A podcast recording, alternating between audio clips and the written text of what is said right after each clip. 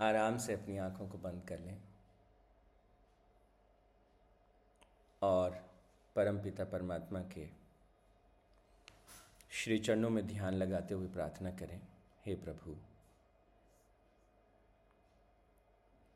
मेरे भीतर अनंत विवेक प्रकट हो हे परमपिता परमात्मा जो अच्छा है उसे चुन सकूँ, कर्म में ढाल सकूँ, उस पथ पर मैं चल सकूँ।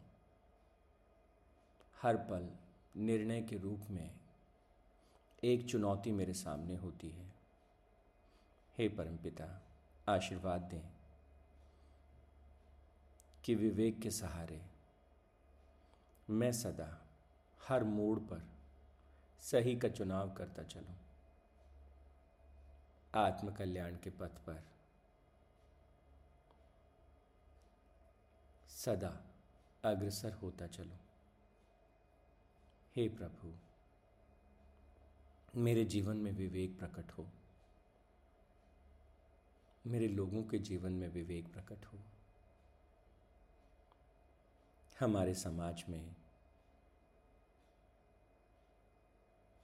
मानव जाति विवेकपूर्ण हो। सबका जीवन विवेक और आनंद से भरा हो। ओम तत्सत परमात्मा ने नमा शांति शांति शांति ही।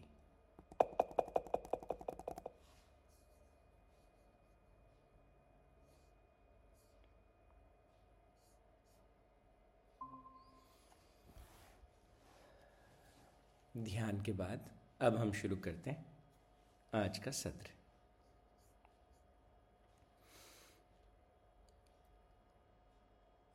हम अभी सातवें अध्याय में बात कर रहे थे, किस प्रकार से भगवान श्री कृष्ण ने इस पूरी प्रकृति और अस्तित्व को समझाया अपरा प्रकृति के रूप में और परा प्रकृति के रूप में। उन्होंने कहा कि अष्टा विभक्त प्रकृति, जिसमें पंच महाभूत मन, बुद्धि और अहंकार। आठ चीज़ें। ये जो मेरी प्रकृति है, ये अपरा प्रकृति है, ये जड़ प्रकृति है। और इसके परे मेरी जो जीव रूपा परा प्रकृति है, चेतन प्रकृति है, उसको तू जान। ये बड़ी इंपॉर्टेंट बात है। इस शब्द पर हमें ध्यान देना चाहिए। उसको तू जान, उस जीव रूपा परा प्रकृति को जान, जिसके द्वारा ये समस्त जगत धारण किया जाता है। तो अगर आप इस पूरे अस्तित्व को ध्यान से देखें, इसमें आपको एक नियम तंत्र दिखेगा, इसमें एक व्यवस्था दिखेगी। चाहे एक छोटे से छोटा कण हो, एक छोटे से छोटा क्वांटम पार्टिकल हो या पूरा ब्रह्मांड, वो एक खास नियम की अनुपालना करता है। एक खास तरीके से वो काम करता है। वो तरीका उसे बताने वाला कौन है? जीव रूपा परा प्रकृति। चैतन्य रूप जो परा प्रकृति है, वो उसे निर्देशित करती है। तो आज विज्ञान कहता है कि जिस मटेरियल से, ध्यान से समझने का, समझिएगा इस बात को, जिस मटेरियल से एक केला बना है, एक सेब बना है स्ट्रॉबेरी बनी है, ठीक उसी मटेरियल से लोहा बना है, उसी से पत्थर बना है, उसी से मिट्टी बनी है। मटेरियल बिल्कुल सेम है। फंडामेंटल मटेरियल बिल्कुल सेम है।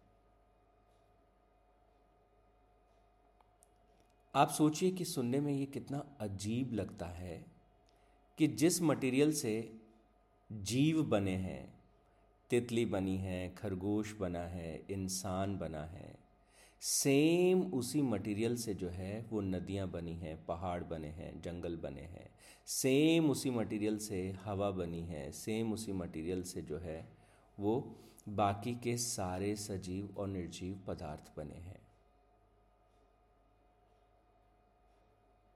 तो जब हम बहुत गहरे में इस भौतिक जगत को देखते हैं, जब हम ऊपर के तौर पे देखते हैं तो हम कहते हैं तो एप्पल है, ये तो सेब है। लेकिन जब सेब को गहराई में जाके देखते हैं कि ये अणु और परमाणुओं से मिलके बना है तो हम कहते हैं, ये तो कार्बोहाइड्रेट है, इसमें इसमें ये है, इसमें दूसरी चीज़ें हैं। लेकिन और जब सूक्ष्म स्तर पर जाते तो ये कुछ खास तरह के परमाणुओं से बना है। लेकिन जब हम और गहराई में जाते हैं तो सारे परमाणु चाहे वो लोहे के परमाणु हों चाहे वो आ, सोने के परमाणु हों चाहे वो मिट्टी के परमाणु हों किसी भी एलिमेंट के किसी भी तत्व के जो सारे परमाणु हैं वो एक ही तरह के फंडामेंटल मटेरियल से बनते हैं, सूक्ष्म कणों से मिलके बनते हैं। और उन्हें हम क्या कहते हैं? Electron, proton, neutron, meson. तो आधारभूत मटेरियल जो है, वो सेम है। जैसे वेदांत में बहुत बार गुरुदेव कहते थे कि परमात्मा ने सृष्टि कैसे बनाई? कि आसानी से बच्चों को समझाने के लिए। वो कहते थे, कल्पना करो कि तुम्हारे पास सोना है। सोने का एक हिरन बनाया, सोने का एक खिलौना बनाया, सोने का एक मानव बनाया। तो मिट्टी समझ लो, मिट्टी के अलग अलग मिट्टी का एक खरगोश, मिट्टी का पंछी, मिट्टी का हाथी, मिट्टी का मानव, मिट्टी का ये। तो जो फंडामेंटल मटेरियल है, वो सेम है। ये बात तो पहले हमको समझ आनी चाहिए। तो ये अपरा प्रकृति जड़ प्रकृति जिस पदार्थ से बनी है, वो फंडामेंटली सारे पदार्थ सेम हैं। फिर केला केला क्यों प्रतीत होता है? सेब सेब जैसा क्यों है? और उसी मटेरियल से तितली बनी है, वो बिल्कुल अलग क्यों है? कि उन आधारभूत जो कण हैं, जिनको हम क्वांटम पार्टिकल्स कहते हैं सब एटमिक पार्टिकल्स कहते हैं, वो पार्टिकल्स का जो विन्यास है वो किस प्रकार एक दूसरे से जुड़े हैं, उस पर निर्भर करता है कि वो वस्तु, वो वो प्राणी कैसा होगा। केवल विन्यास और व्यवस्था जो है, वो पृथक है, वो डिफरेंट है। हमने लकड़ी की एक कुर्सी बनाई, लकड़ी की एक गाड़ी बनाई, और लकड़ी का हमने एक खिलौना बनाया, और लकड़ी का हमने एक औज़ार बनाया। सब में लकड़ी है, लेकिन इनका दिखना और उपयोग पृथक है। ठीक उसी प्रकार से ये सब एटमिक पार्टिकल्स एक खास तरीके से जब विन्यासित होते हैं, खास तरह से जब व्यवस्थित होते हैं तो क्या होता है कि सेब बन जाता है। जब इनकी व्यवस्था दूसरे तरह से बदल जाती है तो वो केले के रूप में दिखते हैं, वो वो किसी स्ट्रॉबेरी के रूप में दिखते हैं, या वो किसी पेड़ के रूप में, या तितली के रूप में, या खरगोश के रूप में, या मानव के रूप में। सिर्फ़ ये विन्यास बदल जाता है। कैसे वो एक दूसरे से जुड़े हैं, वो बदल जाता है। अच्छा वो कौन सी शक्ति है जिनको अलग तरीके से जोड़ देती है? उस शक्ति को परा प्रकृति कहते हैं। और वो अद्भुत है। एक छोटा सा सूक्ष्म बीज जो है, उस बीज में क्या मटेरियल है? कुछ नहीं थोड़ा सा मटेरियल लेकिन वो बीज जो है, उस परा प्रकृति की शक्ति से आसपास के पदार्थों को, वो खाद को लेगा, वो पानी को लेगा, वो मिट्टी से कुछ मिनरल्स को लेगा, आसपास के साधारण से पदार्थों को ग्रहण करता हुआ एक खूबसूरत जो है, वो पौधा बन जाएगा और एक खूबसूरत सा पुष्प जो है उसके ऊपर खिल जाएगा। जो जिस तरह के रंगों का वो पुष्प होगा, इस तरह का कोई रंग ना मिट्टी में था, ना इस तरह का कोई रंग आसपास था और जिस तरह की खुशबू वो बिखेरता है, वो खुशबू तो ना मिट्टी में थी, ना वो पानी में थी, ना वो खाद में थी, वो कहीं नहीं थी। क्या हुआ कि वहाँ परा प्रकृति ने उन पदार्थों के विन्यास को बदल दिया और ये जो परा प्रकृति है, इसी को और गहराई में जब जाएँगे तो कहते हैं, यही ईश्वर तत्व है। यही वो शक्ति है। ईश्वर का मतलब क्या है? वो शक्ति जो सब पर शासन करती है, जो सबको दिशा देती है, सबको निर्देशित करती है। कैसे होना चाहिए? कैसे करना चाहिए? तुम्हारी भूमिका क्या है? तुम क्या करोगे? कैसे करोगे? तो जो जीव रूपा है, वो कॉन्शियस है, वो चेतन प्रकृति है। वो चेतन प्रकृति, जड़ प्रकृति को क्या करती है? एक शेप देती है। जैसे एक कुम्हार जो है, वो मिट्टी को शेप देता है। तो इसलिए हमारे जो बड़े बुज़ुर्ग थे, उन्होंने कहा कि परमात्मा कण कण में वास करते हैं। किस रूप में? परा प्रकृति के रूप में, चेतना के रूप में। उपनिषदों में क्या कहा कि तुम्हारे भीतर से कौन बोलता है? जब पूछा जाता है, ईश्वर कहाँ है? ईश्वर कौन है? भगवान कहाँ है? तो क्या बोलते हैं? कौन है जो तुम्हारे भीतर सुनता है? कौन है जो भीतर से बोलता है? कौन है जो भीतर अनुभव करता है? तो अनुभव करने की शक्ति, सुनने की शक्ति, ये हमको कई बार लगता है कि हमारे कान चीज़ों को सुन लेते हैं।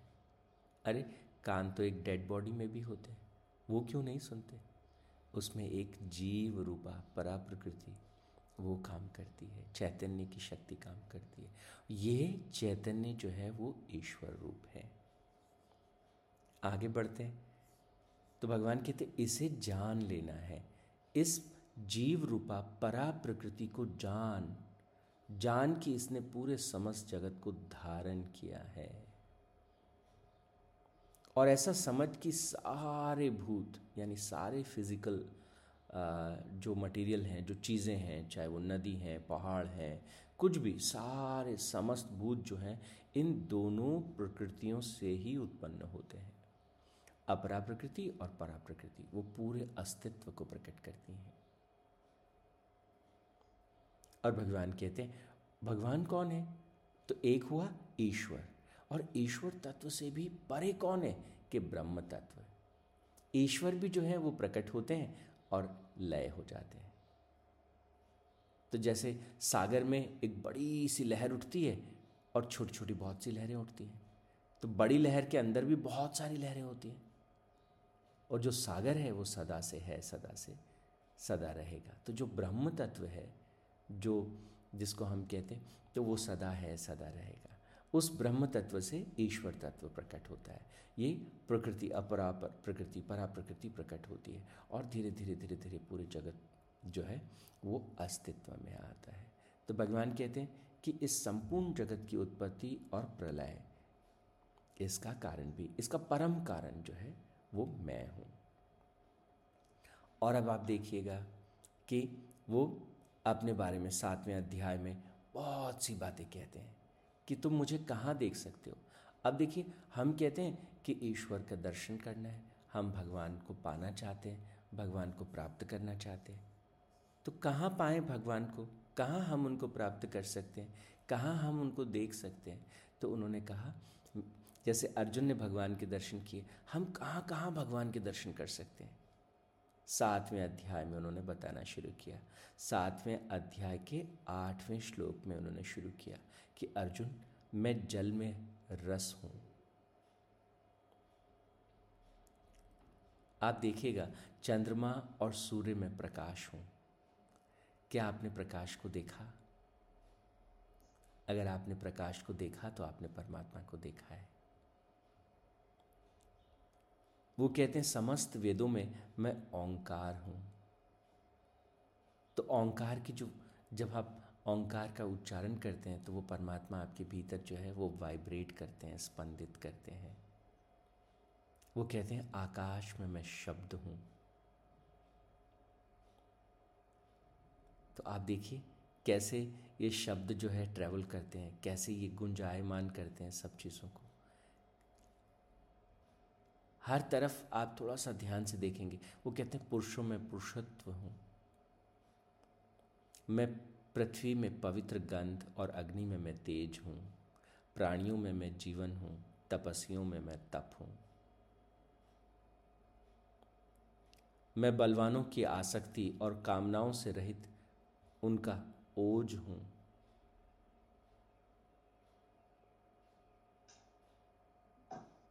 तो अब अगर आप गहराई से जाएँगे और देखेंगे तो हमें चारों तरफ़, हर तरफ़ जो है, वो वो भगवान जो है, वो चारों तरफ़, पूरे सृष्टि के कण कण में बसे हैं।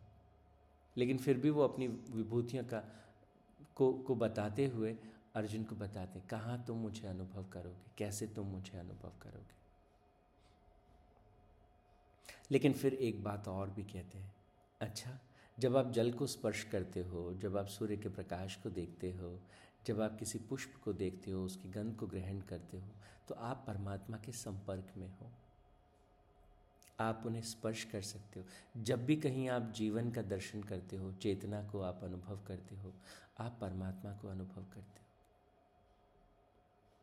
लेकिन जो कमाल की बात है, वो क्या है? भगवान खुद साथ में इसमें इसमें बहुत अच्छे से समझाते हैं इस बात को। अच्छा अगर मैं ऐसा ऐसा है कि सब जगह, पूरी प्रकृति में प्रभु सब जगह हैं तो फिर उनको हम इतना डीपली एक्सपीरियंस क्यों नहीं कर पाते? तो वो कहते हैं कि, अर्जुन, मेरी ही शक्ति है माया। और ये बड़ी, बहुत ही शक्तिशाली है। तो माया का एक आवरण, एक पर्दा जो है, वो पड़ा रहता है। भगवान उन्हें देवी कह के बुलाते हैं। ये देवी त्रिगुणमय, मेरी माया है। और ये जो माया का आवरण है, वो इतना इतना मतलब डीप है कि इसके, इसको पार करना बड़ा मुश्किल होता है। हम माया को कैसे अनुभव करते हैं? तो हम जानते हैं मेरे जीवन के लिए ये उपयोगी है, मेरे जीवन के लिए ये अच्छा है, पर उसे ढाल नहीं पाते, कर नहीं पाते। बहुत बार समझते हुए भी समझ नहीं पाते, बहुत बार चाहते हुए भी कर नहीं पाते। तो भगवान कहते हैं कि ये माया है। इस और और इसीलिए हम लोग, सब लोग जो है वो जानते हुए कि कण कण में ईश्वर है सब सम, समझते हुए भी इवन लेकिन हम जीवन में उसे ढाल नहीं पाते। कहते हैं माया के प्रभाव से। हम भूल जाते हैं हमें याद नहीं रहता। फिर क्या करें? तो कहते हैं जो मेरी शरण में आते हैं और आपको याद रहना चाहिए मेरी शरण में आने का तात्पर्य क्या है? भगवान ने पहले इसको समझाया था। उन्होंने कहा था मेरी शरण में आने का मतलब है, अपने लिए जो है, श्रेष्ठ से भी श्रेष्ठतम को हर क्षण चुनते चले जाना। अपने सुप्रीम सेल्फ जो आपके भीतर है, उसको, उसके साथ अपने जीवन को जीना। जो आपका हायर सेल्फ है, उसके साथ अपने जीवन को जीना। तो आज के दिन आप श्रेष्ठ से श्रेष्ठ क्या कर सकते हैं? उसको करते हुए आगे बढ़ना। तो भगवान कहते हैं जो मेरी शरण में आ जाता है जो मेरी शरण लेता है वो इस माया को पार कर लेता है और माया से पार करने का मतलब क्या है कि जितने भी तरह के संसार के बंधन हैं जितने भी इल्यूजन हैं संसार के माया कहते हैं ना अपन मोह है काम है क्रोध है?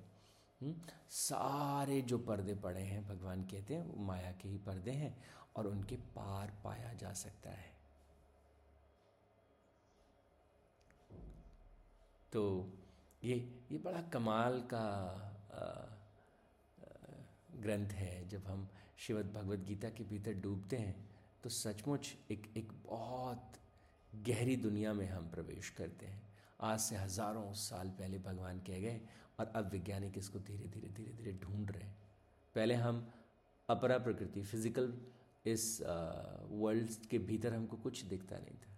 लेकिन हम क्वांटम फिजिक्स के टाइम पे हम कह रहे हैं, अरे इसके परे कोई और सत्ता है, कोई और शक्ति है, जो इसका संचालन करती है। चलिए तो कैसे हम माया के परे ईश्वर तत्व को स्पर्श कर सकते हैं? कैसे हम एक दिव्य जीवन जी सकते हैं?